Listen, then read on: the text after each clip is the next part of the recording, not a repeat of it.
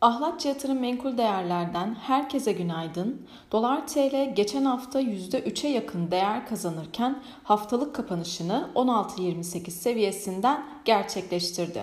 Kur yeni haftaya 16.31 seviyelerinden başlarken bugün yurt içerisinde önemli bir veri akışı bulunmuyor. ABD piyasaları ise anma günü sebebiyle bugün kapalı olacak. Euro TL'de 17.56 seviyesi fiyatlanırken Euro dolar paritesi 1.0768'lere tekrardan yükselmiş durumda. Bu hafta Euro bölgesinde enflasyon verisi takip edilecek. Mayıs ayında enflasyonun %7,6 artması yönünde beklentiler var. Enflasyondaki yüksek seyir Avrupa Merkez Bankası'nın politika faizinde bir değişikliğe gitmesini tetikleyebilir. Merkez Bankası'nın Temmuz ayında 25 bas puanlık bir faiz artışı yapması da beklenmekte.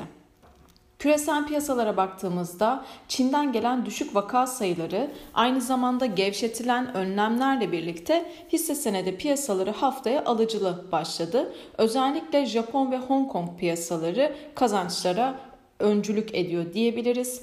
ABD piyasaları da cuma günü oldukça pozitif ayrıştı. Bu sabah vadeli tarafı pozitif seyrine devam etmekte.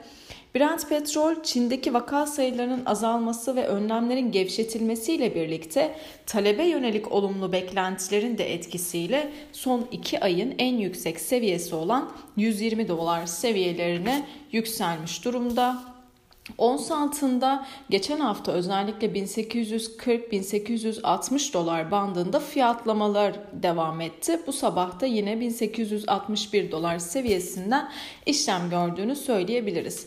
Yurt içi piyasalara baktığımızda Borsa İstanbul Cuma günü kritik seviye olan 2439 puandan kapattı. Bugün küresel piyasalardaki olumlu seyrinde etkisiyle yukarı yönlü bir hareket beklenebilir. Yukarıda özellikle 2470 ilk direnç bölgesi olarak takip edilebilir. Akabinde 2500 seviyelerine doğru ikinci direnç bölgesi de takip edilebilir.